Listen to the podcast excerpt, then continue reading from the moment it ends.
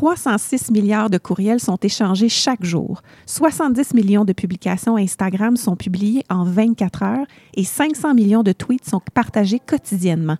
On est entouré de tonnes de contenu et le monde de la communication bouge rapidement.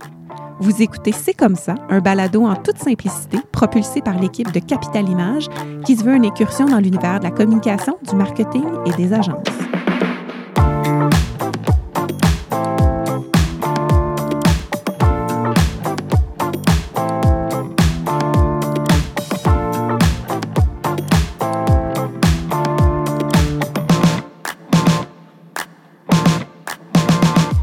Bienvenue dans notre tout premier épisode de C'est comme ça pour l'année 2022. Autour du micro, cette fois-ci, à distance, confinement oblige. J'ai avec moi mes deux collègues, mes deux fidèles collègues, Audrey et Alexandre. Bonjour, chers collègues. Allô, Julie. Hey! Vous allez bien? On est en 2022. Qui l'eût cru? Ouais. On s'est rendu, on s'est rendu. Oui, puis disons que l'année est partie euh, sur les chapeaux de roue, comme on dit, que l'actualité nous a servi sur un plateau d'argent, un sujet en or, celui des influenceurs, avec le désormais célèbre De quoi? party en altitude. De quoi parles-tu, Julie? Je sais pas si on... Moi, j'en ai pas entendu parler. Non, non, c'est ça. Euh, pour cet épisode-là, l'équipe, on voulait revenir euh, sur cet événement-là qui a fait les manchettes et sur la place que le marketing d'influence occupe, de son importance aussi, et euh, l'espace que ça a occupé aussi euh, dans les médias. Et aussi, en tant que stratège en communication, on voulait revenir euh, sur cette saga-là pour euh, partager notre point de vue sur le sujet. Pour le premier segment, on fait donc un tour de table afin de donner chacun notre perspective sur la situation. Et en deuxième segment, Audrey, tu as eu la chance de t'entretenir avec Juliane O, qui est une ex-participante de télé-réalité et créatrice de contenu. Donc, on a bien hâte d'entendre cet euh, bel échange-là que tu as eu avec Juliane. Oui, j'ai hâte que vous l'entendiez aussi. Et pour euh, terminer le dernier segment, on va faire un dernier tour de table euh, sur une question ouverte. Bien, bien évidemment, l'histoire a fait le tour du Québec et même le tour du monde, on s'entend. Euh, et les médias, ils en ont fait leur, vraiment leur chou gras, comme on dit. Mais le marketing d'influence a vraiment mauvaise presse depuis plusieurs années. Là. On n'est on pas à la première mauvaise nouvelle entourant les, les influenceurs. Même l'année passée, je ne sais pas si vous vous souvenez, le Bye Bye en 2020, on avait fait d'ailleurs un sketch, euh, un sketch assez euh, mémorable. Mais en tant que communicateur, c'est ça, on voulait revenir sur l'événement parce que ben, beaucoup d'eau euh, a coulé sous les ponts. Il y a eu tous les angles possibles qui ont été abordés sur la question. Mais il y a des choses à retenir de cet événement-là, puis on voulait revenir là-dessus. Moi, ce qui me fascine particulièrement dans cette histoire-là, c'est justement cette dichotomie-là entre la popularité grandissante des influenceurs et des créateurs de contenu sur les réseaux sociaux et cette mauvaise réputation-là qu'ils ont en général dans l'espace public et dans les médias. Donc, tu sais, c'est comme deux poids, deux mesures. Puis, pour revenir aux prémices de l'événement, ce qui a choqué, dans le fond, la population générale, c'est davantage le fait que en fait, ce sont des jeunes qui ont nolisé un vol pour aller en voyage, alors que le reste de la population en ce moment est isolée. Fait que je pense qu'il y a comme il y a ça qui a été exacerbé. Mais j'aurais été curieuse de savoir et de voir si la situation aurait pris une telle ampleur si ça n'avait pas été des influenceurs et des créateurs de contenu. Je ne sais pas ce que vous en pensez, si justement ça avait été monsieur, madame, tout le monde qui aurait nolisé un avion, est-ce qu'on en aurait fait autant une histoire? Ben, probablement qu'il n'y aurait pas eu la visibilité que ces, créat... ben, que ces influenceurs-là ont aujourd'hui. Euh, c'est sûr, bon, je vais en parler dans mon segment à moi aussi, là, mais ça a vraiment eu un effet boule de neige. Euh, ça, il ne va pas sans dire que si ça avait été monsieur, madame, tout le monde, je ne pense pas que ça aurait pris euh, cette tournure-là, du moins. Non, puis d'autant plus que, comme tu dis, les influenceurs à bord du vol ont partagé leur, euh, leur contenu en direct, en live. Euh, après, on a tout vu de ce qui se passait. Mais je trouve dommage, par contre, puis je suis sûre que vous en conviendrez, que nous, notre travail, c'est de, de, conseiller nos clients avec les quels créateurs de contenu travailler, avec qui, qui, quel serait le meilleur fit pour leur marque. Et là, en ce moment, ce qui est arrivé, c'est que là, on, fait un amalgame de tous ces gens-là, on les met dans le même panier, alors qu'il s'agit juste de quelques individus, une, poignée d'individus sans jugement, et que là, on est en train de généraliser pour l'ensemble des créateurs de contenu. Puis malheureusement, les médias ont grandement contribué à cette perception négative-là. On pouvait voir les titres. Euh, des articles qui en découlaient, qui mettaient ces gens-là tous dans le même panier. Je trouve qu'il y, a eu beaucoup d'importance qui a été accordée à cette perception négative-là de la part des médias? Oui, ben en, effet, là, je pense que c'est aussi une période, je pense, lorsqu'on revient du temps des fêtes, qui est, disons, très calme dans l'univers médiatique. on le voit, il va toujours, il y a souvent une, nouvelle qui prend des proportions inimaginables. Et finalement, cette année, ça a été cette nouvelle-là parce que justement, il y avait de l'espace. Puis je pense que tu, tu l'as mentionné, les médias, fait, ont fait un travail. Puis moi, c'est aussi ce qui m'a fasciné quand j'ai regardé cette saga-là. Au-delà de la nouvelle elle-même, c'est qu'à chaque jour, les médias étaient capables de trouver quelque chose, une petite, une petite perle, une belle petite pépite d'or pour rajouter encore à, cette histoire-là. Euh, puis vraiment, c'est ce que ça m'a ça, ça, dit justement, c'est attention, si vous avez tous les journalistes du Québec sur le dos et qu'il y a quelque chose que vous tentez de cacher ou que vous ne voulez pas qu'il sorte au grand jour, euh, ben, attelez-vous parce que sont, euh, ce sont des très grands professionnels. Puis s'il y a quelque chose à trouver, ils vont le trouver. Ils font un travail euh, incroyable. Puis dans, cette, dans cette saga-là, moi, c'est ce qui, ce qui est ressorti, entre autres, c'était ça. C'était à chaque fois, j'étais comme, ben voyons donc, ils ont trouvé ça. Ben voyons donc, il y a ça qui se passe. Puis ça, ça, c'était, le, disons, l'histoire qui n'arrêtait pas. Ben, encore aujourd'hui, ça finit plus de finir. Je ne sais pas si vous avez écouté euh, Infoman hier, mais encore hier, on parlait de ce sujet-là à Infoman. C'est quand même euh, spécial que. Oui, puis ce qui est intéressant aussi de voir, c'est qu'on le sait que les, influenceurs prennent beaucoup d'espace euh, et de visibilité sur les réseaux sociaux. Il y a une certaine compétition qui se crée avec les journalistes, on s'entend.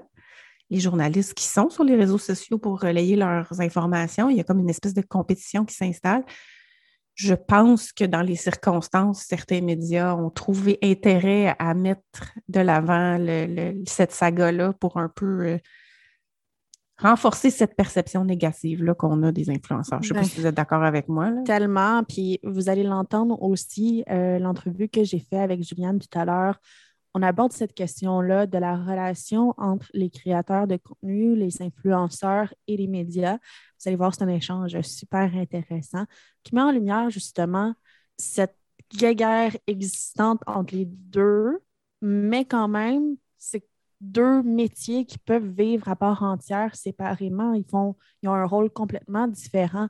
Donc, c'est ce qui est intéressant aussi d'entendre dans l'entrevue avec Juliane. Je ne sais pas, qu'est-ce que tu en penses, Alex? Ben, non, mais je suis tout à fait d'accord avec, vous sur ce point-là. Euh, je pense que euh, les, médias ne veulent, pas, euh, on, on, la vie difficile par les temps qui courent. Et donc, justement, quand on parle des revenus publicitaires qui chutent, donc, ce que ça veut dire, c'est que les marques choisissent différentes avenues où investir ou faire passer leur message.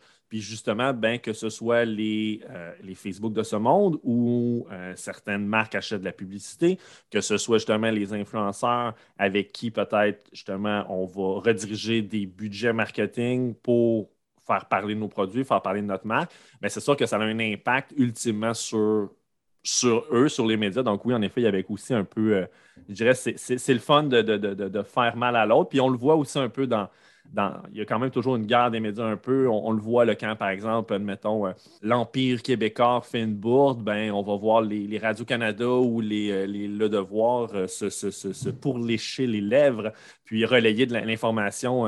puis ils sont, sont bien contents, disons, de pouvoir pointer du doigt l'autre média ou le chroniqueur de, de, l'autre côté qui a peut-être fait une erreur. Effectivement. comme tu dis, Alex, c'est aussi notre rôle comme conseiller d'accompagner nos clients dans le processus euh, quand on, une marque veut travailler avec euh, les créateurs de contenu. Puis je pense que plus que jamais, en ce moment, ça va être important pour nous de, démontrer la pertinence de cette stratégie-là dans un plan marketing ou plan communication et de, leur euh, faire comprendre que c'est notre rôle aussi de déterminer qui sont ces créateurs de contenu-là, euh, la pertinence qu'ils ont pour leur marque, le bon fit et tout ça. Et il va certainement avoir un ménage qui va se faire à un moment donné parce qu'on ne peut pas tous les mettre dans le même panier, non, mais il y a quand même des créateurs de contenu plein, des centaines de créateurs de contenu avec qui on travaille sur plusieurs campagnes et qui euh, nous démontrent clairement que cette stratégie-là un retour sur investissement pour nos clients. Donc, il faut plus que jamais, comme conseiller, accompagner nos clients là-dedans. Puis c'est pas vrai que, bon, il arrive cette histoire-là, puis qu'on doit dire, ben non, là, euh, les créateurs de contenu, on les met de côté. D'ailleurs, il y a eu plusieurs articles sur le sujet, puis encore aujourd'hui, on en parle, mais d'essayer de faire davantage la distinction entre influenceurs, créateurs de contenu, euh, les macro-influenceurs, les nano-influenceurs. Donc, ils ont tous leur niche, ils ont tous leurs particularités qui font qu'ils sont uniques. Et pour un client, ça peut fonctionner. Pour un autre client, ça ne peut moins, ça peut moins fonctionner. Donc, c'est vraiment un travail derrière scène de la part des équipes en communication pour déterminer qui sont ces, gens-là et le meilleur fit pour nos clients. Puis ça m'amène aussi à un autre point, euh, Julie. C'est d'autant plus important pour monsieur, madame, tout le monde de suivre des personnes qui vont leur faire du bien, qui vont partager les mêmes valeurs qu'eux. Il y a un travail, oui, de notre côté, bien évidemment, en tant que communicateur, de d'aiguiller nos clients dans le bon choix de créateur de contenu, mais il y a aussi le travail en tant que personne de suivre des gens qui font du sens sur les médias sociaux. Effectivement. Oui, puis si je peux faire le pont avec un peu vraiment moi ce qui, ce qui est ressorti, puis tu l'as brièvement mentionné un peu plus tôt, Julie, euh, dans cette saga-là. Moi, ce que j'ai vraiment vu euh, lorsque tout a explosé un peu, bon, ben, c'est de voir les, on va dire les gérants d'estrade ou les monsieur, madame, tout le monde qui commentaient un peu en, riant un peu des influenceurs ou en levant le nez sur les créateurs de contenu en se disant qu'ils devraient se trouver, mettons, une vraie job, que ces gens-là, ben, tu sais, dans le fond, c'est ces gens-là qui commentaient un peu le travail des influenceurs ou la, réalité des, influenceurs web, euh, ben, c'est probablement pas des gens qui sont le public cible premier non plus de ces, ces influenceurs web-là. Mais ce que, je pense que les gens doivent retenir, c'est sûr qu'en ce moment, lorsqu'on parle d'influenceurs dans notre ère moderne, c'est qu'on parle généralement des créateurs de contenu ou des euh, gens qui utilisent leur plateforme sur les réseaux sociaux principalement pour se faire connaître. Donc, c'est ça où est-ce qu'on attribue le, terme d'influenceur. Mais dans la réalité, on a tous dans notre vie des gens qui nous rejoignent et qui vont avoir une incidence sur nos choix. Quand on parle dans nos cercles plus restreints, on a des gens, on a des amis, des membres de la famille qui vont nous influencer, que ce soit notre cousine mécano qui connaît bien les voitures, qui va nous influencer dans notre prochain choix de char. Euh, on a notre ami geek euh, qui, lui, connaît tous les gadgets, qui va nous aider à sélectionner notre prochain téléphone. Donc, c'est sûr que ça, c'est dans la sphère de proximité. Donc, je pense que les gens doivent comprendre qu'on a tous des influenceurs dans nos cercles plus ou moins rapprochés. Absolument, tu as tout à fait raison, Alex. Puis on travaille avec plein de créateurs de contenu qui, qui proposent du contenu vraiment euh, intéressant, recherché, réfléchi. Exactement. Mais ça ne plaît pas nécessairement à tout le monde. moi, je suis des créatrices de contenu que, que, toi, Audrey, euh, peut-être tu es moins, vice-versa, mais il demeure pas moins que ces gens-là, comme tu dis, Alex, ont une influence sur nos vies, ne serait-ce que pour. Euh, euh, faire réfléchir, euh, voir d'autres perspectives. Euh. C'est un, peu ça aussi, comme je disais, on a des, influenceurs dans nos cercles rapprochés, mais le concept d'influence, ça ne date pas d'hier. L'influence, je pense, va varier avec l'évolution des technologies, la diversification des canaux de communication. Si on pense aux grands philosophes de la Grèce antique qui prenaient la parole en public, ben, il influençait la société de l'époque. en gros, Aristote, c'était quand même le PL Cloutier de l'Antiquité, quand on y pense. Sinon, par la suite, quand on a vu l'arrivée de l'imprimerie de Gutenberg, ben, les idées ont pu voyager, ont pu influencer de plus en plus de monde. Donc, les grands penseurs ont eu accès à une technologie qui leur permettait de toucher de plus en plus de gens à grande échelle. Puis, si on fait encore un bond dans, dans le temps, la radio, la télévision, ça a amené d'autres moyens de diffuser l'information mais aussi d'avoir une influence puis une incidence dans la vie quotidienne des gens. Puis à partir de là, ben, on a créé un peu des modèles de star system. Il y a eu des vedettes, des célébrités qui sont devenus finalement des influenceurs à leur tour. Puis quand, je faisais référence tantôt à monsieur, madame, tout monde qui disait peut-être Ah, ben, tu sais, des influenceurs, moi, je ne suis pas ça ou j'en connais pas, ben, on a dans notre star system québécois des gens qu'on va considérer quand même d'influence. Une Véronique Cloutier, c'est pas pour rien que la monnaie royale canadienne les a, euh, les a probablement choisi pour justement faire euh, la promotion de ces pièces de monnaie commémoratives. Hein? Avez-vous tous acheté une belle pièce de monnaie grâce à Véronique Cloutier? Bon, probablement pas, mais maintenant, avec l'avènement d'Internet, des réseaux sociaux, ben, on a ouvert un autre canal qui, lui, a permis de diversifier, mais aussi de démocratiser la création de contenu, puis donc d'atteindre des gens avec nos opinions et justement, monsieur, madame, tout le monde, finalement, des, des gens, on va dire, bien ordinaires, ont pu créer leur propre plateforme de diffusion, puis de créer finalement un réseau de gens qui rejoignent. Donc, vraiment, ils rejoignent, eux, un public cible en particulier. C'est pourquoi les gens, il y a des gens qui peuvent dire ouais, ben, ne pas connaître ces personnes-là, qu'on qualifie d'influenceurs, parce qu'on dit qu'ils n'ont aucune influence sur eux-mêmes. Mais quand même, ces, créateurs de contenu-là, ben, ils ont une influence sur la vie de certaines personnes. Fait qu'il faut quand même les considérer. Donc, si jamais vous avez envie d'approfondir un peu sur le sujet, découvrir un peu c'est quoi la réalité euh, derrière la scène, ben, dernièrement, dans le fond, sur Nouveau, euh, ils ont réactivé, en fait, ils ont ramené au goût du jour euh, un documentaire en six épisodes qui s'appelle justement Influenceurs au pluriel, qui avait été diffusé sur VRAC il y a quelques années. Donc, c'est sûr que ça date un peu, mais ça suit le parcours vraiment de plusieurs créateurs de contenu, dont Miss Harvey, qui est dans le domaine du gaming, de Elisabeth Rioux, qui était dans le domaine de la, mode, puis également un peu plus lifestyle.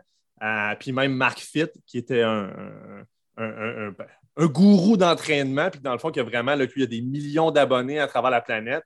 Euh, puis c'est un, petit gars de Saint-Eustache. Donc, c'est vraiment très intéressant parce que ça, fait vraiment euh, une belle incursion dans, le domaine pour ceux qui veulent approfondir le sujet. Très intéressant, Alex.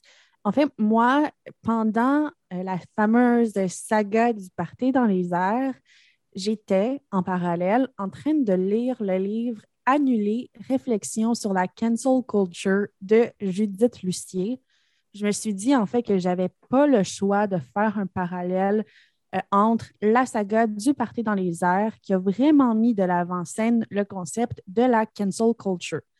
Pour le bénéfice de nos éditeurs, euh, en fait, la cancel culture, c'est la culture de l'effacement euh, qui veut plus précisément dire boycott d'une personne ou d'un groupe de personnes de la sphère publique après qu'elle ait commis un geste jugé reprochable par une partie de la population.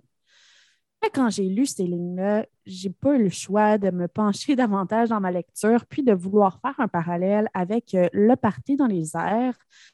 En fait, la culture de l'effacement a vraiment le pouvoir de défaire des réputations du jour au lendemain, sans aucune forme de procès légal. Ça va vraiment se passer euh, sur les médias sociaux. Puis la cancel culture vise vraiment à dénoncer les événements euh, sur les médias sociaux et crée souvent des réactions en chaîne. Puis là, on parlait des médias tout à l'heure qui ont repris les événements euh, du Parti dans les airs. Bien, souvent, les médias viennent en plus de cette dénonciation-là sur les médias sociaux, mais les médias viennent en plus exagérer l'importance des événements reliés à ce phénomène. Bon, dans le cas de la saga euh, du Parti dans les airs, on peut penser aux journalistes qui attendaient les influenceurs à l'aéroport, qui faisaient une couverture en direct. C'était euh, majeur. Oui, puis ils ont creusé aussi, comme disait Alex un peu plus tôt, ils ont creusé le sujet là, bon, de l'organisateur de party en question. Là, ils ont couvert tous les angles possibles sur sa vie, jusqu'à chercher ses entreprises. Même tu parlais d'Infoman, c'était vraiment très drôle. Là. Même c'est Gilles qui est allé à la, à la rencontre de ces entreprises-là où en tout cas. Mais bref, oui, tu as tout à fait raison que les journalistes ont vraiment exacerbé euh, l'histoire en allant chercher tous les angles possibles. Ben oui, exactement. Puis l'avènement des dénonciations puis des critiques dans l'espace public nous amène vraiment beaucoup à penser. Puis là, je me mets dans la tête de nos clients à la prudence dont les créateurs de contenu puis les personnalités publiques avec qui on fait affaire, bien vraiment cette prudence-là dont ils doivent faire preuve par rapport à leurs agissements, à leur prise de position dans l'espace public c'est fou tout l'engouement qu'il y a eu autour d'un seul vol, mais parce que ça a été diffusé sur les médias sociaux, parce que les gens ont dénoncé, je pense à Odescoop, entre autres, mm-hmm. dénoncé euh, ce voyage dans les airs-là. Ben, on se rend vraiment compte de l'impact que ça peut avoir, l'impact de nos agissements au quotidien quand on est une personnalité sur les médias sociaux. Puis là, en fait, j'étais curieuse de vous entendre. Vous, euh, quel exemple de cancel culture vous vient en tête autre que la saga du Parti dans les airs? Parce qu'on ne va pas se le cacher, il y en a plusieurs. Les gens de plus en plus utilisent les médias sociaux pour dénoncer des situations. J'étais curieuse de savoir euh, qu'est-ce que vous avez marqué, vous, euh, disons, dans la dernière année? Ben, il y a plusieurs exemples. On en a parlé dans le premier épisode, euh, Alex. Oui. Euh, moi, pour ma part, c'est vraiment Anne Casabonne en ce moment qui me vient en tête, là. surtout ben que là, elle se présente aux, aux élections. Euh, c'est fascinant de voir comment des gens peuvent réutiliser certaines situations, des fois à leur avantage. On ne le saura pas si ça a son avantage ou pas dans le cas d'Anne Casabonne, mais bref, elle a pris position sur ses plateformes de réseaux sociaux allègrement. Mais c'est sûr qu'on est dans une, sphère en ce moment politique et sociétale où le sujet de la vaccination et des mesures sanitaires est ultra polarisant. Donc, il y a toujours des gens qui vont prendre position par rapport à une, sphère ou un autre. Mais quand on prend position qui est une position qui est un petit peu plus en marge de celle de la société, c'est sûr que tu vas te faire ramasser sur les réseaux sociaux puis que l'impact va être exponentiel. Dans le cas d'Anne Casabonne, euh, elle a perdu des contrats rapidement, mais là, elle essaie de tourner le vent puis de. En tout cas, j'ai hâte de voir ça. Je ne sais pas si vous avez vu justement hier Infomen son entrevue. Ben oui. tout va bien, tout va très va bien. tout va bien. Tu, sais, tu l'as dit, Julie, grâce aux médias sociaux, ben, on n'a jamais autant pu s'exprimer librement, mais nos agissements, nos communications n'ont jamais été aussi risqués. Alex, toi, de ton côté, est-ce qu'il y a un exemple de cancel culture qui te vient en tête? Ben, je, je, je pense qu'on avait comme, on, l'a dit, on a certains exemples. Donc, on a mentionné Anne Casabonne. Dans le premier épisode, on parlait de Guillaume le Métis Vierge, quand même, que ça a été un, gros, un, gros euh, disons, événement de, l'année dernière. Mais je me demandais même, tu sais, puis lorsque tu as posé la question, je réfléchissais à ça. Est-ce que Horacio Arruda a été une victime de la cancel culture? Dans le sens où euh, même s'il n'a pas fait, on s'entend, de grands éclats, il y avait quand même, ce qu'il disait, veut, veut pas, avait un impact sur peut-être la perception de la population sur le gouvernement en place en ce moment. Euh, oui, bon, c'était une lettre de démission, tout ça, mais des fois, dans les, dans les coulisses du pouvoir, euh, quelles ont été les discussions? Donc, s'il il, venait à un, à un moment donné à un peu empêcher finalement ce que le message passe bien, ben est-ce que peut-être qu'il s'est fait montrer un peu la porte? Donc, tu sais, il y a comme c'est peut-être un aspect un peu plus, un peu moins flamboyant dans la cancel culture, mais que peut-être. Mais entendons-nous, la pression populaire a toujours existé. je veux dire, ben Ça existe depuis toujours. C'est juste que dans, dans, dans l'époque où on vit avec les réseaux sociaux, tout devient en temps réel et cette pression-là est mise sur la place, la place publique par n'importe qui. Donc, c'est sûr que c'est différent, mais demeure pas moins que oui, probablement que dans le cas de docteur Arruda, euh, la pression s'est faite sentir aussi, entre autres, par l'entremise des réseaux sociaux. Ah, c'est certain. Puis aussi, il faut prendre en considération que la cancel culture implique souvent plusieurs entités. Ce n'est pas quelque chose qui va juste se passer euh, sur euh, les médias sociaux. Ce n'est pas quelque chose qui va juste se passer dans les médias. Ça va souvent impliquer les employeurs, les commanditaires, les autorités. Vous en avez parlé. Euh, ben, le parti dans les airs, ça implique les autorités, les employeurs, euh, les commanditaires. Il y a eu des pertes d'emplois. Guillaume le Vierge, ben, perte de commandite. Anne Casabonne, même chose. Donc, ça implique vraiment plusieurs personnes. C'est énorme c'est énorme qu'est-ce qui peut se passer avec la cancel culture. Puis justement, dans le livre que je suggère fortement à nos éditeurs, euh, qui est Annulé, réflexion sur la cancel culture par Judith Lucier, Lucier qui arrive, on ne va pas se le cacher, la brûle pour point dans le contexte actuel. Elle essaie de dresser un portrait à savoir est-ce que c'est bon la cancel culture ou est-ce que c'est mauvais? Selon vous, c'est bon ou c'est mm. mauvais? Bonne question.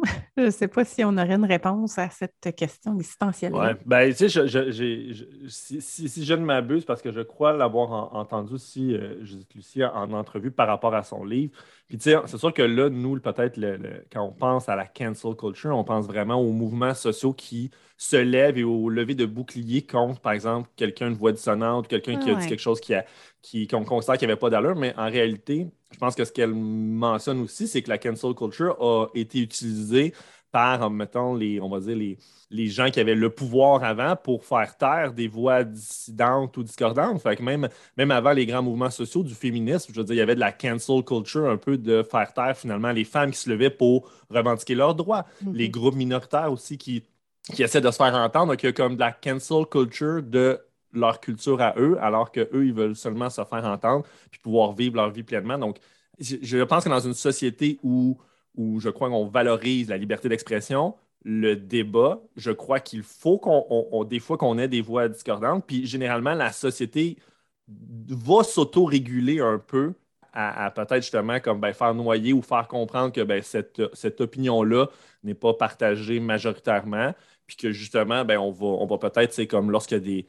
C'est pas juste de dire quelqu'un qui n'est pas d'accord avec ce qui est établi, mais vraiment quelqu'un qui amène peut-être une idée dangereuse, ben, je pense qu'on va s'auto-réguler en tant que société. Fait que je pense pas que c'est, comme on dit, est-ce que, le, cancel culture est, méchant ou gentil? J'ai comme l'impression qu'il peut être, il peut être, ça dépend de quelle façon elle est utilisée. Mm-hmm. Je pense que c'est un concept qui existe. Les deux. Exact. Non, définitivement. il y a des moments où la cancel culture est utilisée dans des mouvements euh, sociaux où c'est important qu'il y ait des voix qui dénoncent certains événements. Euh, je pense notamment dans le cadre d'agression sexuelle. Bref, on peut parler de, différents sujets où la cancel culture est utilisée à bon escient. Des fois, ça prend euh, des proportions euh, exagérées dans des contextes de saga dans les airs. Mais c'est intéressant. Absolument. Vraiment intéressant comme discussion, Audrey et Alex. On va se rendre au deuxième segment maintenant où Audrey, tu auras l'occasion de t'entretenir avec Juliane. Oh, j'ai hâte d'entendre ça. Oui, Julie, ben, c'est super intéressant l'échange que j'ai eu avec Juliane, que vous allez entendre par la suite. On dit euh, qu'il y a une, différence entre les influenceurs et les créateurs de contenu. Et je pense que Juliane amène vraiment euh, des points excessivement intéressants sur qu'est-ce qu'est le métier de créateur de contenu réellement.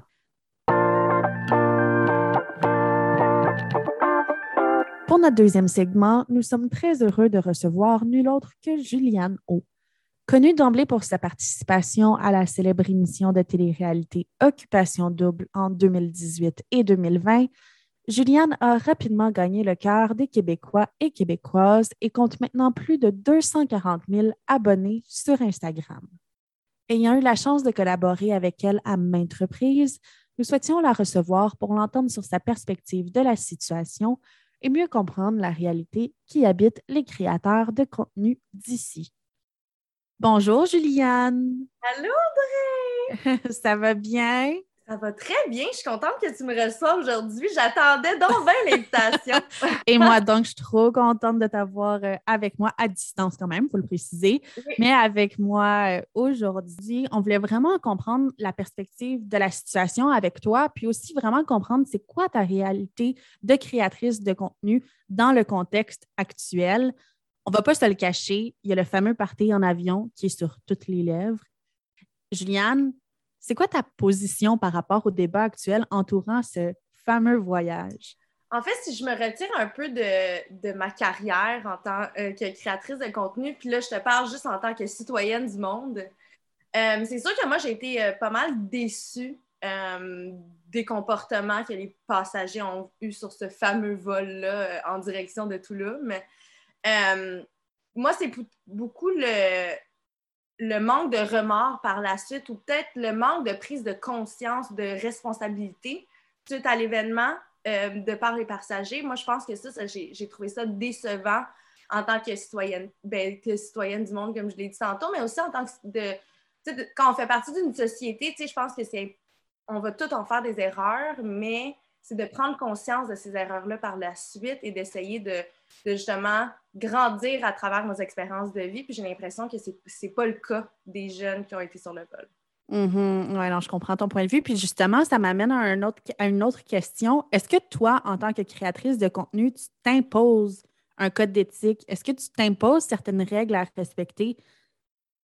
Euh, je ne m'impose pas de règles à respecter dans l'optique où est-ce que dans ma vie, personnellement, moi, je, tiens à, rester dans la légalité. Oui, c'est ça. Puis moi, ma personne, ben, c'est ce qui transparaît sur mes réseaux sociaux. Donc, veux, veux pas, ben, je reste dans la légalité. Puis il y a comme une espèce de responsabilité sociale aussi qui vient avec une plateforme, qu'on le veuille ou non, parce qu'on est vu par plusieurs milliers de personnes. Puis, veut, veut pas, il faut faire attention sur ce qu'on propage et de quelle façon on le fait. Oui, non, définitivement. Puis on parle aussi beaucoup de cancel culture en ce moment. Mm-hmm. Est-ce que tu penses que les personnalités du web ont droit à l'erreur? Définitivement, on est tous humains. Je pense que tout le monde, dans n'importe quel métier, a le droit à l'erreur. Moi, c'est ce que je trouve aussi déplorable dans la situation, c'est l'image qu'on a eue dans les médias, parce qu'on a comme, sur un vol de 180 personnes, il y avait peut-être euh, un minime pourcentage de cette personne-là qui avait, de ces personnes-là qui avaient une plateforme. Ce qu'on peut dire qu'on peut qualifier d'influenceurs, non pas de créateurs de contenu, selon moi. Oui, exactement. des personnes qui ont une visibilité, mais qui ne l'utilisent pas nécessairement pour créer du contenu pour leur communauté. Là, de nous mettre dans le même bateau de par les médias, je trouve ça déplorant parce que jamais qu'on ferait ça avec un autre métier. si on en a vu là, des fois des, des, cas de policiers, en fait, euh, qui ont été contre leur éthique de travail. Puis est-ce qu'on essaie de toutes les mettre dans le même panier et dire que c'est toutes des pommes pourrites? Non. Fait que moi, c'est là où est-ce que je, comme, je trouve que c'est très dommage. Mm-hmm. Euh, malheureusement, il y a beaucoup de, encore de connotations négatives au métier que j'exerce. Fait que, de voir des situations comme ça, ben, c'est sûr que moi, je, je trouve ça plate. Oui, c'est ça, justement. Euh, tu en as parlé brièvement, mais est-ce que tu vois vraiment une distinction entre le métier d'influenceur puis le métier de créateur de contenu? En fait, je pense pas qu'avoir une visibilité sur une plateforme est nécessairement un métier. Mm-hmm moi, je suis issue d'une télé-réalité, il y en a plusieurs autres qui ont une plateforme et qui ne veulent pas nécessairement être créateurs de contenu. Oui, c'est vrai. Donc, c'est des gens qui ont une visibilité sur les réseaux sociaux, mais pas nécessairement une crédibilité envers leur communauté et les entreprises qui vont s'accrocher à ces gens-là. C'est pour ça que moi, je prends mon travail très au sérieux parce que pour moi, c'est un travail. Oui, puis on le voit, tu le fais euh, super bien. Puis justement, euh, ça m'amène à une autre question. Tu sais, on sait que plusieurs des influenceurs sur le vol de Sunwing avaient participé à des émissions telles Occupation Double et L'île de l'amour. Mm-hmm. Comme toi aussi, tu as participé à Occupation Double. Comment tu vois la notoriété qui vient aussi avec ce genre d'émission? C'est, c'est quand même comment je peux dire ça? Parce que c'est majeur. Vous sortez de là avec une pléiade d'abonnés, c'est énorme. Tu sais, veux, pas, quand tu fais une télé-réalité, ta, ta vie change du tout. tout. Surtout pour les gens d'Occupation Double, parce que leur plateforme est, sont comptés dans des centaines de milliers de personnes. Oui. Je pense que ça dépend, c'est tellement personnel à chacun. Puis, je peux pas juger les autres de par ce qu'ils veulent faire avec leur plateforme. Je pense que c'est juste de rester euh, conscient. Moi, je ne ferais pas sur les réseaux sociaux ce que je ne ferais pas dans la vie. ça dépend des valeurs de chacun. Il y a une notoriété qui vient avec. C'est sûr que moi, du côté de mon métier que j'adore, ben de voir ça, je trouve ça dommage que les gens ne profitent pas de cette belle plateforme-là qui ont été donnée sur un plateau d'argent, selon moi, pour en faire quelque chose de positif. Mais encore là, c'est personnel à chacun il y a une belle notoriété qui vient avec ça, mais après, je pense que ça tombe dans, la responsabilité tombe dans les mains des abonnés, parce qu'après, c'est toi qui décides le contenu que tu veux consommer. Puis, veux, veux pas, tout ne repose pas sur l'influenceur. S'il y a 90 000 personnes qui le suivent, bien, il y a 90 000 personnes qui s'intéressent à son contenu, veut, veut pas. Fait qu'après ça, la responsabilité sociale vient aussi avec le genre de contenu qu'on veut, nous, personnellement, consommer. Oui, définitivement. Ben, c'est un excellent point. les gens qu'on choisit de suivre, il faut qu'ils partagent aussi nos valeurs. c'est un, point super intéressant que tu amènes. Euh, toi, de ton côté, tu as vraiment réussi à créer ta propre marque après Occupation Double. Tu es, une personne en soi. On ne voit plus la Juliane comme étant la fille qui a participé à Occupation Double. Du moins, c'est la perspective que moi, j'ai de mon côté. Euh, comment est-ce qu'un créateur de contenu se distingue de cette réalité-là, justement? Mais je pense que le but, c'est pas de se, de se distinguer ou de, faire une coupure avec, euh, avec la télé-réalité dans laquelle euh, tu as participé. C'est plus d'être d'être concis, mais aussi d'avoir une image, une vision à long terme de ce que tu veux accomplir avec cette plateforme-là. Je pense que beaucoup de gens vont un peu prendre ce qui passe, puis un peu juste euh, aller avec la vague des choses au lieu d'avoir une idée précise de, tu sais, qu'est-ce que moi, qu'est-ce qui me passionne, qu'est-ce que je veux partager, tu sais, qu'est-ce que je pense qui serait, intéressant pour ma communauté, euh, où est-ce que je suis prête à aller, tu sais, quelles sont mes limites à moi? Puis si tu fais pas ce devoir-là, ben c'est sûr que ben, ça va être difficile d'avoir une pérennité à long terme parce que veut, veut pas une plateforme euh, sur les réseaux sociaux qui euh, s'amène à devenir une carrière pour une personne, ben, ça devient un brand en soi, une compagnie en soi. Donc, si tu n'as pas de plan d'affaires, euh, ben, c'est sûr que les fondations sont moins solides. Fait c'est un peu plus dur à naviguer à travers ça. C'est quoi l'objectif de Juliane O aujourd'hui? Moi, je te dirais que ma, mission a vraiment changé à travers les années. Euh, au début, je voulais vraiment. Au début, je pense que j'étais beaucoup plus ouverte à partager mon quotidien dans son entièreté. Puis après, je me suis dit, ah, t'as vu, moi, je suis un peu moins à l'aise dans, dans, dans ça. Quand tu participes à une télé-réalité, oui, veux, veux pas, les gens te voient manger, te voient festoyer, te voient partager des moments avec, euh, avec ton compagnon.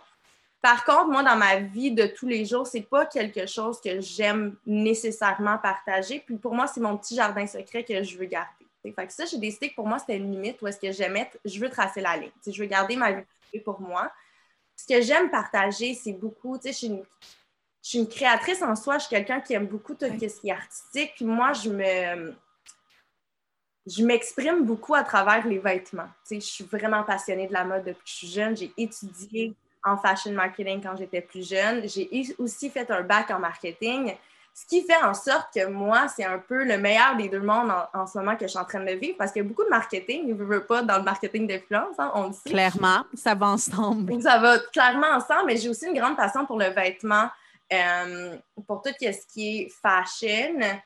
Par contre, j'ai aussi beaucoup euh, de drive au niveau du développement personnel. J'ai une des causes qui me tient beaucoup à cœur aussi, c'est la santé mentale. Euh, ce que je faisais, euh, ben, ce que je fais avec euh, le podcast Génération Sidechick, mais maintenant, j'aimerais, j'aimerais aussi partager ce genre d'informations sur ma plateforme en soi. Avant, je voulais diviser les deux, tandis que maintenant, j'ai le goût de vraiment juste être entièrement moi-même sur ma propre plateforme. Puis vraiment, ma mission, c'est vraiment de de rester authentique, mais aussi de pouvoir aider les gens à travers les expériences que moi j'ai vécues au niveau personnel. C'est tellement une belle mission. Puis on aime te suivre et te voir évoluer à, travers euh, tous euh, ces projets-là. Euh, écoute, ça m'amène à une question. Dis-moi si je vais trop loin dans ma réflexion, mais le cancel culture vient souvent aussi beaucoup avec une vague d'articles dans les médias plus traditionnels euh, dès qu'il y a une petite chose qui détonne, c'est souvent repris par les médias. Euh, est-ce que toi, de ton côté, c'est aussi ça qui a fait en sorte que tu as pris la décision, que tu as voulu te dissocier un peu de ta vie trop personnelle sur les médias sociaux pour pas nécessairement que ce soit repris par des plateformes XYZ? En fait, hum, c'est pas nécessairement que ça soit repris par les médias moi, je suis impressionnée par les créateurs de contenu qui sont euh, capables et qui ont la générosité et le courage, que je dois dire, de partager tout de leur vie, tu Du moins beaucoup de leur vie, tu Je pense euh, à des euh, Elisabeth Rioux de ce monde, où est-ce que pour moi, cette jeune femme-là, je la trouve impressionnante en soi. Euh, j'ai pas ce courage-là, moi, de partager parce que ce que je partage sur les réseaux sociaux, c'est beaucoup où est-ce que je suis apte à prendre la critique. Parce que je pense que c'est important d'être capable de recevoir la critique dans sa vie parce que c'est ce qui me permet d'évoluer. Par contre, au niveau privé, personnel, ma vie amoureuse, ma vie familiale, euh, j'ai j'ai pas le courage d'établir ça sur la, la, place publique parce que j'ai pas la force de vivre la critique. Oui, je comprends par rapport à ces aspects-là de ma vie. Fait c'est pour ça que moi, en ce moment, ça, c'est mon, petit jardin secret. Ben oui. C'est super chouette. Tout est à ton honneur. Euh, félicitations. Euh, puis aussi, par rapport aux derniers événements, là, je reviens à Touloum, puis le voyage, le party dans les airs. Est-ce que tu as ressenti l'impact de ces derniers événements-là dans tes relations avec les marques et les entreprises? Non, pas du tout, je dois dire. Euh, moi, il faut dire que là, ça va faire euh, bientôt. Euh, non, ça va faire pas bientôt, ça va faire trois ans, en fait, que je suis dans le marketing d'influence. J'ai su bâtir des relations de confiance avec les entreprises. Je pense que mon, authenticité reflète aussi dans mon éthique de travail et ça fait en sorte que ce genre d'événements-là qui, qui ne sont pas de mon contrôle ni de mon ressort ne viennent pas m'affecter avec mes relations que j'ai déjà bâties préalablement. Par contre, euh, encore une fois, comme je l'ai dit tantôt, les médias traditionnels s'en servent contre nous. Il y a comme une espèce de, j'ai le goût de dire une guerre non dite là, entre les médias traditionnels et les médias. Euh, mm-hmm. Je veux dire, on en parle depuis très longtemps. C'est quelque chose qui. Ben, on peut pas dire qu'il existe, là, mais, mais qu'on ressent. Qu'on ressent. comme ça. Puis je pense qu'ils ont utilisé beaucoup cette histoire-là justement pour avoir un, mettre un espèce de nuage gris sur le métier d'influence. Ça, je trouve ça dommage parce que, veut, veut pas, euh, ça vient un peu ternir l'image des créateurs de, contenu aux yeux du public. Ouais. Mm-hmm. C'est plus ça, moi, c'est là que je vois la différence. Puis, tu sais, admettons, dans les parties de famille, après, c'est d'aller expliquer ça à son oncle ou sa tante. ça doit être une partie de plaisir. une partie de plaisir. Mais voilà, c'est sûr que des fois, je trouve ça plate parce que on travaille tellement fort, les créateurs de contenu, pour justement travailler sur notre crédibilité. Puis, tu sais, c'est tellement important pour nous. Fait quand un, événement comme ça arrive et qu'on se fait mettre dans le même bateau, ben, tu sais, c'est sûr qu'on est comme, bon, OK, un autre pas en arrière, il va falloir se justifier encore quand, dans le fond, ça n'a tellement pas, ça, ça n'a rien à voir avec chacun d'entre nous. Là. Exact. Tu l'as dit aussi, tu sais, la relation que tu bâtis avec les entreprises est super importante. Mm-hmm. Puis les gens te connaissent justement pour ton authenticité. Puis on a eu la chance de travailler ensemble sur des projets. Puis justement, qu'est-ce qui pour toi a fait en sorte que la relation créateur de contenu entreprise est vraiment gagnante? Bon, oui, l'authenticité, tout ça, mais est-ce qu'il y a d'autres pondérables qui font en sorte que ça fonctionne bien? Moi, selon moi, c'est la confiance, c'est numéro un, je l'ai dit tantôt. Autant la confiance que moi, je porte envers les compagnies euh, avec lesquelles je m'associe, mais autant... Et les agences. les agences, mais autant que ces gens-là et ces personnes-là croient en moi et ont une confiance en ce que je peux amener à l'entreprise, aux agences et en ma communauté. Fait que c'est la, confiance, je pense que pour moi, euh, c'est vraiment en haut de la liste. J'ai le goût de dire aussi l'entraide. Parce que veux, veux pas, moi, je vois mes relations avec les entreprises oui, veux, veux pas, à the end of the day, c'est comme ça que je, que, que, je vis, puis que, que, je paie justement mes, euh, mes, euh, ben, mon Dieu, mes, responsabilités financières. Par contre, euh, il y a comme un, il y a une entraide aussi qui vient avec ça, tu sais. Parce que moi, quand je soutiens une compagnie, c'est parce que j'y crois, puis je veux les voir grandir, tu sais. Fait qu'il y a ça aussi qui, selon moi, est important. Est-ce que c'est pour ça que tu es au podcast aujourd'hui? Super. ben justement, est-ce que tu as un exemple de campagne que tu peux partager avec nous sur laquelle tu as travaillé et qui a eu vraiment un impact positif pour l'entreprise? on a collaboré ensemble, mais je ne sais pas si tu as d'autres exemples en tête que tu aimerais partager. Mais tu sais, je dois dire, admettons, euh, quand on a collaboré ensemble, tu sais, je pense que pour le client, ça a été quelque chose de très positif, mais je dois dire que moi aussi, j'en ai retiré beaucoup de positif à travers ça. Parce que j'ai quand même, j'ai pris de l'expérience aussi. vous m'avez permis justement de prendre parole sur des lives.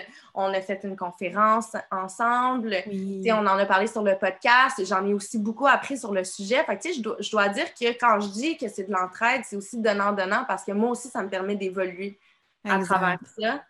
Euh, sinon, c'est sûr que j'ai des projets qui sont partis de zéro, avec lesquels on a, j'ai bâti quelque chose avec la compagnie. Je vais parler, admettons, de Neige. Euh, je suis ambassadrice de la compagnie Neige. Neige qui venait, en fait, de, ils ont fermé pendant deux ans. C'est une, une entreprise familiale qui a été euh, rachetée. Et euh, c'est des produits québécois, en fait, de, cidre, produits dérivés de cidre. Délicieux aussi, au passage. Délicieux, je dois dire, oui, définitivement. Puis euh, moi, quand on m'a présenté le projet, en fait, c'est un projet embryonnaire, puis ils voulaient revenir sur le marché. Fait que j'ai vraiment été là du début. Puis moi, ça, je trouve ça tellement le fun de voir l'évolution de l'entreprise, puis d'être capable de leur tenir la main à travers ça. Puis je grandis autant qu'eux à travers ça. Fait que, pour moi, ça, je trouve ça trippant. Ah, tu as tellement raison. C'est vrai que tu étais là dès les premiers balbutiements de neige. Puis on voit que ça grandit, on voit les gens en parler, on voit les gens mettre les produits au banc d'essai. Clairement, ça prouve la plus-value d'une collaboration avec toi. Euh, puis pour terminer, écoute, je pense qu'on a fait un super beau portrait de la situation. Et pour terminer, quand est-ce que tu entrevois le futur pour les créateurs de contenu? Ben, je pense que les médias traditionnels vont va falloir qu'ils s'y fassent, hein, parce qu'on est là pour rester, selon moi. Euh, heureusement pour nous, peut-être malheureusement pour eux, mais je pense que si un jour on finit par se tenir main dans la main. Oui, je pense qu'un ne va pas sans l'autre. Je veux dire, vous avez autant votre place qu'eux ont leur place. Je pense que c'est une question d'équilibre dans tout ça. Euh, mais je pense que euh, c'est un, travail d'équipe qui peut se faire. Puis moi, c'est ce que j'aimerais pour le futur. Euh, mais c'est ça, moi, je pense qu'on est là pour rester. Puis moi, je trouve ça bien de donner la plateforme parce que il y a beaucoup d'informations. Puis, tu sais, oui, il y a de l'information négative, mais il y a du négatif dans tout, tu sais.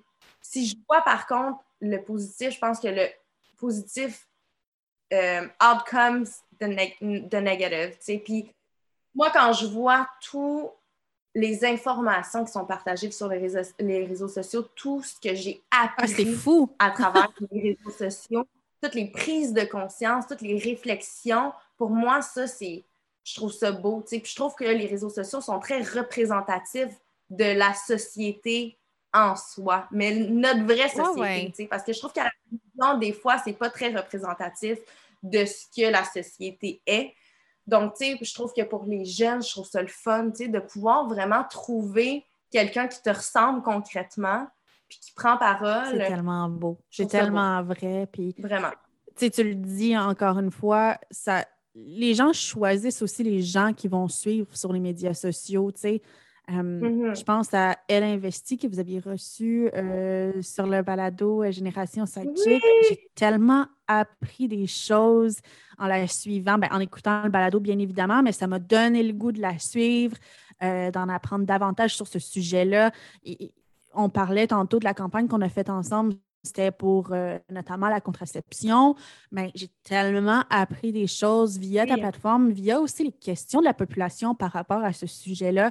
Je pense que c'est une mine d'or qu'il faut définitivement continuer de, faire grandir, mais euh, il y a plein de belles choses qui se passent sur les médias sociaux, puis plein de belles choses pour les créateurs de contenu, notamment pour toi.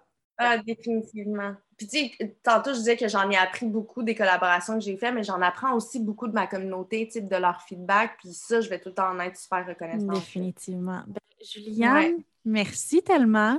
C'est ce qui fait le tour de nos toi, questions. Je te laisse le mot de la fin. Ben, mon Dieu. Mais. Euh, c'est gros. Je, te prends par surprise. Ben, j'ai le goût de remercier euh, Technophile qui est présent avec nous, en fait, du son. On le remercie. Hein. On, parle rarement des gens qui sont en back-end, mais merci énormément d'être là pour nous via Zoom. Je suis très contente. Mais merci à vous, euh, en fait, pour l'invitation. Je suis vraiment, je me sens vraiment choyée de pouvoir euh, prendre parole de cette façon-là. Je trouve ça le fun et j'ai hâte de pouvoir collaborer aussi dans la prochaine année. Là. je trouve ça cool. C'est une belle relation qu'on a su bâtir euh, j'en suis très reconnaissante, sache-le. Et moi donc. Merci, Juliane. Merci.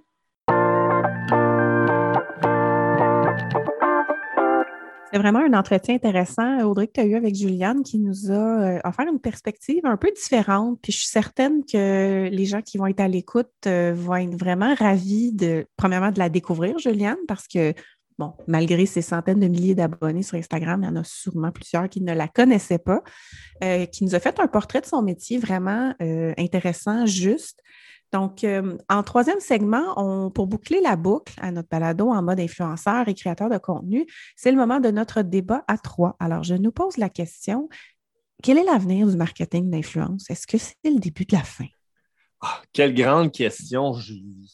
Ben, je, je pense que euh, non, ce n'est pas le, début de la fin parce que je, crois que si on regarde post-événement, post-crise, lorsque justement tout a déboulé euh, au début du mois de janvier, euh, les gens ont quand même pris un, pas de recul. je pense que le, consensus est quand même que ce qui s'est passé dans cet avion-là, ce sont les gens qui étaient là, qui étaient impliqués, qui ont été vraiment les acteurs de ça. Donc, on ne peut pas mettre tout ce qu'on appelle influenceurs, créateurs de contenu dans le même panier. Euh, ce que je pense, par contre, c'est sûr que ce type de marketing-là est amené à évoluer suite à cet événement-là. On le sait très bien qu'on aura des conversations peut-être euh, plus, ben, pas nécessairement difficiles avec nos clients, mais des conversations avec les clients pour justement les rassurer. On va devoir justement les accompagner encore plus dans cette aventure-là pour ceux qui n'auront pas euh, encore, disons, goûté euh, aux joies du marketing d'influence parce qu'il y a quand même quelques clients qui n'en ont pas fait encore. Donc, il y en a certains qui seront peut-être un peu plus frileux d'avoir recours aux créateurs de contenu, euh, mais, mais, je pense que ça va vraiment être de leur, notre travail qui est ce travail-là au quotidien, c'est de toujours montrer la plus-value de nos tactiques, de ce que nous recommandons.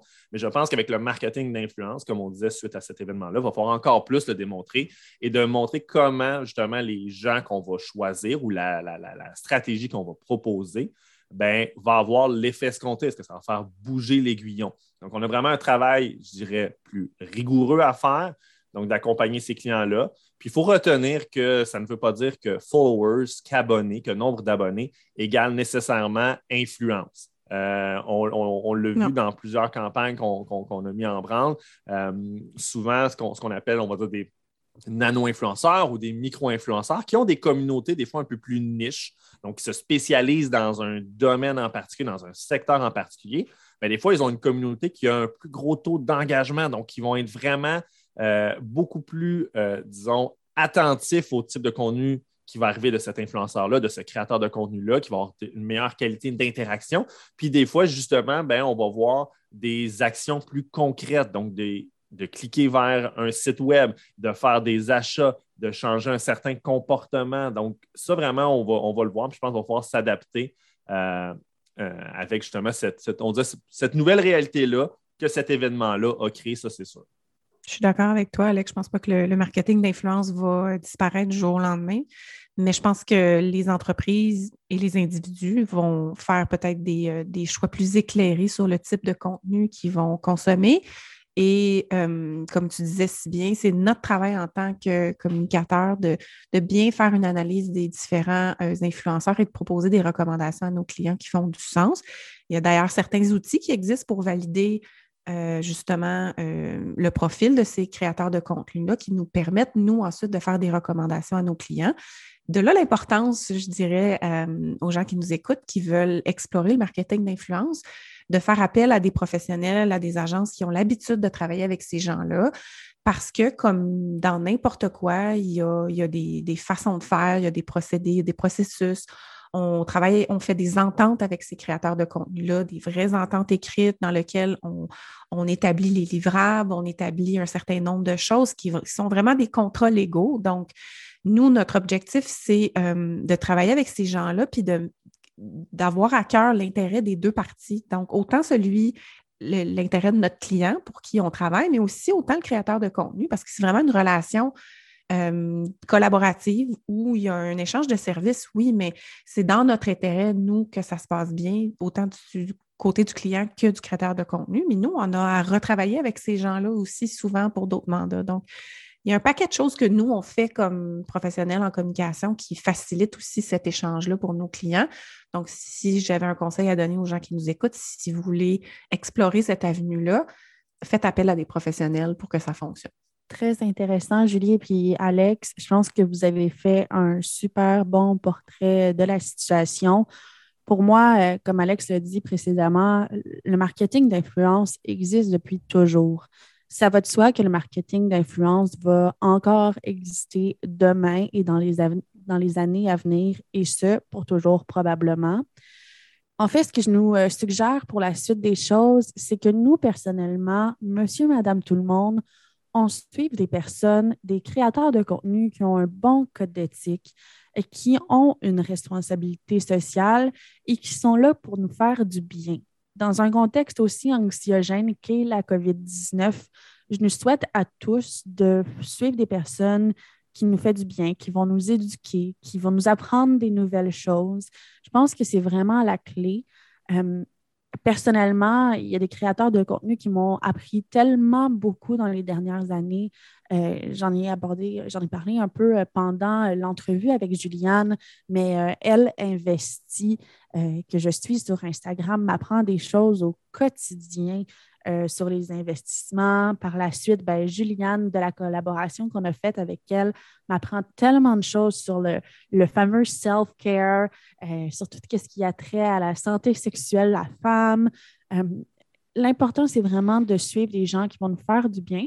Puis aussi, ben, en revenant au, au, sujet de mon premier segment, ben, je nous souhaite aussi d'apprendre à se parler, puis d'apprendre à s'écouter.